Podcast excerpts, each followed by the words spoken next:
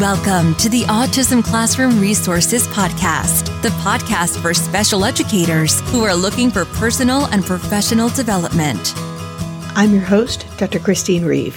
For more than 20 years, I've worn lots of hats in special education, but my real love is helping special educators like you. This podcast will give you tips and ways to implement research based practices in a practical way in your classroom to make your job easier and more effective.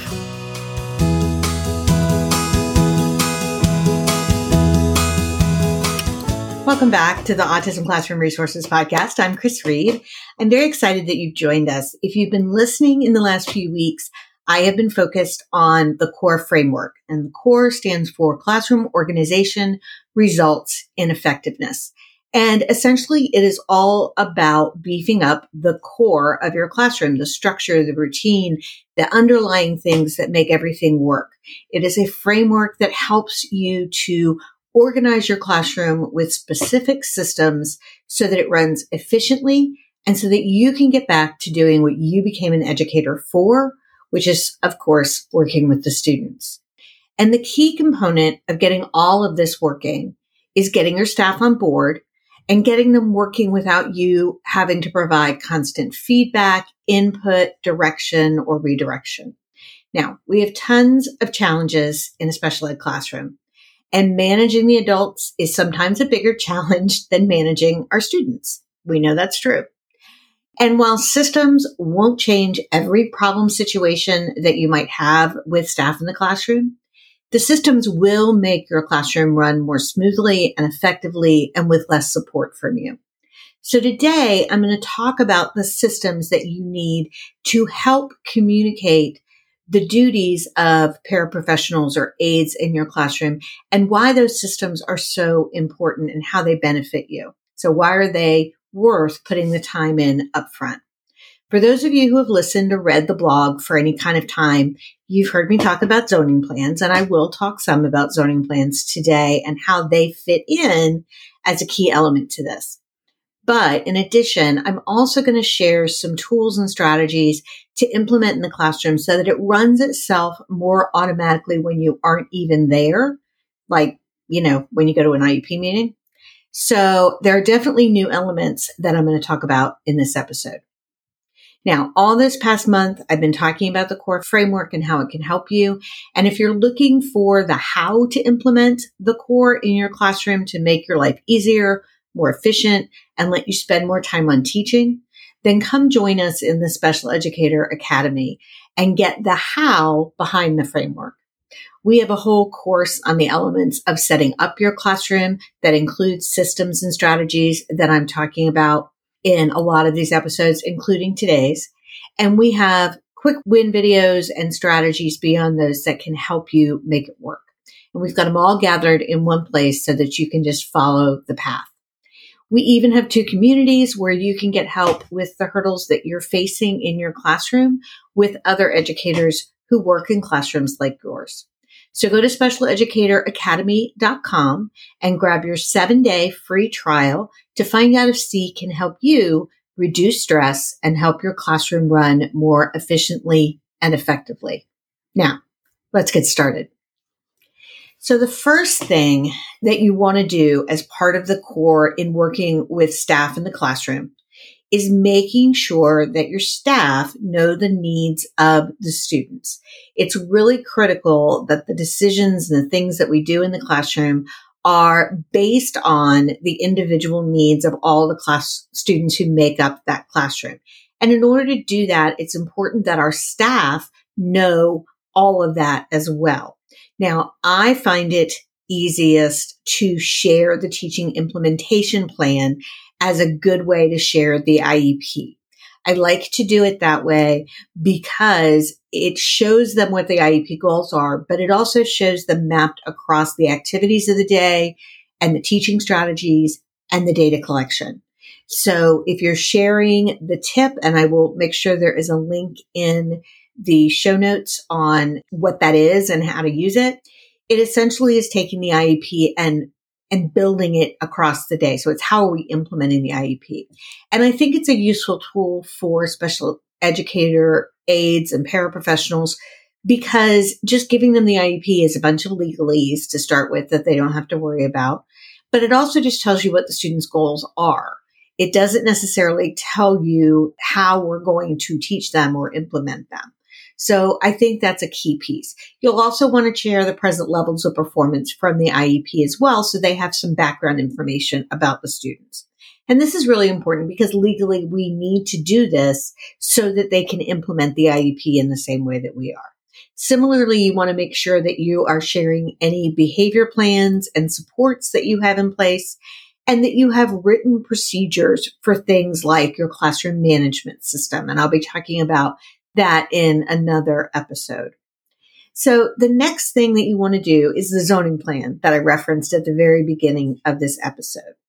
So a zoning plan is essentially a little bit beyond just a schedule for the paraprofessionals. A schedule would be you're going to be in this activity with these people. The zoning plan goes into much more detail. Now, it's not a lesson plan, so it doesn't say teach this this way. But what it does do is it says, who are you responsible for making sure they're checking their schedules? How are you transitioning between your activities? Who is in charge of the walkie talkie? Who's delivering attendance? who is setting up the classroom job board before we get there, who is cleaning up the snack table so we can have art there after the next activity, and all those kinds of tasks. So it's essentially breaking down all the tasks that need to be done in your classroom and making sure they get assigned to someone. We need one because we want to make sure that everybody, all the students in the classroom are getting supervised and getting taught. We want to make sure that we haven't missed anyone in our scheduling.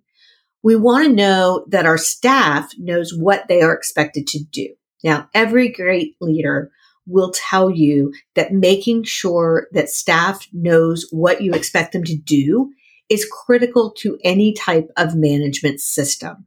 And as a special ed teacher or related professional or anyone who is in that kind of role, you are in charge of making sure that the staff has the information they need to do their jobs. And I think it's important to point out a couple things. One is staff can't read your mind. There's a lot of information in that head of yours that you take as common knowledge because you've done it that way for so long. You've known it for so long, but the staff in your classroom doesn't necessarily know what that is. So it's really important to put what you know out in the open where they can access it. They can't know what is expected of you unless you tell them. They don't know how you plan to implement something in the classroom unless you give them your input. But you don't have time to tell them at every transition where to go, what to do, what things need to be done in the classroom. That's where the zoning plan comes in.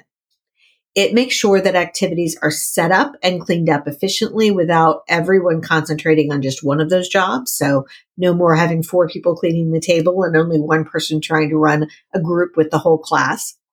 And it helps to make sure that everything in your classroom does get done. Now it takes some tweaking when you put it in place. You try it out, you find what's missing, you add those things in, and over time you get a zoning plan that will actually work. And I've got tons of blog posts and some podcasts about zoning plans. And I'll make sure that those are linked in the show notes at autismclassroomresources.com slash episode 151.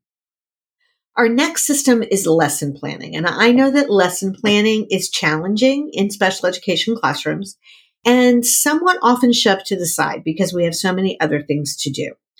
Many people often think of lesson planning as just paperwork that's required maybe for an administrator. So an administrator doesn't necessarily require it, maybe we don't do one. And I've done informal polls among a number of special educators, and many of them said, I have a schedule. I don't need a lesson plan. Or I have a zoning plan. I don't need a lesson plan. Or I have a teaching plan. I don't need a lesson plan. But none of those are actually lesson plans. The TIP is something that lasts all year. The schedule is just what we're doing, the activities we're going to during the day, but it doesn't say what we're going to do in those activities. So a lesson plan is really about what we were doing this week. Or I guess you could do them daily. I wouldn't. or monthly, which I think would be really hard to do. Weekly is kind of our typical kind of thing. So why do we need lesson plans? Well, lesson plans communicate what needs to happen during instruction. Zoning plans are more constant and follow the routine of the classroom. So those things are, are ones that are going to pl- stay pretty steady once you get them set up, unless you change the schedule. Lesson plans what tell the staff what they need to do in those activities. Lesson plans don't have to be a giant time suck in order to be effective. And in fact, many times of the day, we are focusing on the same goals and procedures, and those can stay constant. So you don't have to change them out every week. But having a lesson plan lets the staff know what you want them to do in an activity rather than just be in the activity. They can be detailed, they could be brief, but they need to include directions on what you want them to do. And I have some free downloadable templates that you can grab in the free resource library that I'll link in the show notes. In addition, you can come to the Special Educator Academy where we have a whole course on lesson planning and we're actually developing tools to make lesson planning more efficient. So our next tool are to use checklists. Now checklists are a really great way to communicate the steps of routine tasks. They assure that staff is doing the things the way that you want them done. It makes sure that they're completing things that you've asked them to do. And it helps them to know how to complete the task correctly. So checklists can be a really useful tool for common routines and lessons in your classroom to make sure that they're filling out a home note correctly or giving you information every day. If they have a checklist, it's something to remind them of what you want them to do. And finally, the last tool is to use visuals for staff. We use visuals for our students all the time. But in reality, we all use visual supports. We just call them notes. So this part really focuses on getting what's in your head as a teacher out in the open so others know what you want. Now, this might include posting reminders around the room about things that are often forgotten. You know, I often have to post a, a note on the door that says, don't forget the walkie talkie when the classroom leaves. I often will post target skills for different activities as a reminder that don't open his backpack because you're working on his independence with that skill. And I have a freebie for you on teaching on those kinds of target skills in the show notes. And I also have a wide variety of adult visual supports in my TPT store. So I'll put that link in there as well. It could also be writing down on the interactive whiteboard or somewhere else some of the things that you do when things go wrong. So for instance, what do you do when there's a crisis or when there's a waiting period? You probably have a list of go-to activities in your head that you pull out to keep your students busy when they're waiting to go into music or they're waiting for something to happen on the playground before they can join or they're waiting for something to happen because you're dealing with a crisis. My suggestion is to take that list out of your head and write it up on your board. Because then when you are encountering that situation, you can model grabbing something off that list. Hey guys, music teacher is out today. So while we regroup and figure out what we're going to do, let's have the students all do some independent work systems from the work systems task boxes. Or let's play a quick game of I Spy from our, from our list while I get this next activity set up. So it's an opportunity for you to say, Hey, I'm grabbing something off of this list as a way to fill in the time when we have that unexpected burp in our schedule. And that is a really good model for your staff to see so that they recognize that this is what you're doing. It's not some magic that you wield. It is a strategy that you're using and they know what those time fillers might be that are good for your classroom because you've posted them in the room. So you've modeled that in hopes that when you go to an IEP meeting and something happens and they finish something early and they have some downtime, that is the strategy that they'll use instead of just saying, well, everybody can just kind of hang out until then, which typically doesn't work very well in our classrooms. It also means that the staff know when they face that same situation what they should do. So it's, it's knowing what they can do, but also knowing kind of what the expectation is that you want them to do. Now, clearly for many of the activities, our staff needs to be trained to implement the procedures and the specific teaching strategies. So all of this is telling them what you expect of them, but it doesn't train them to do it.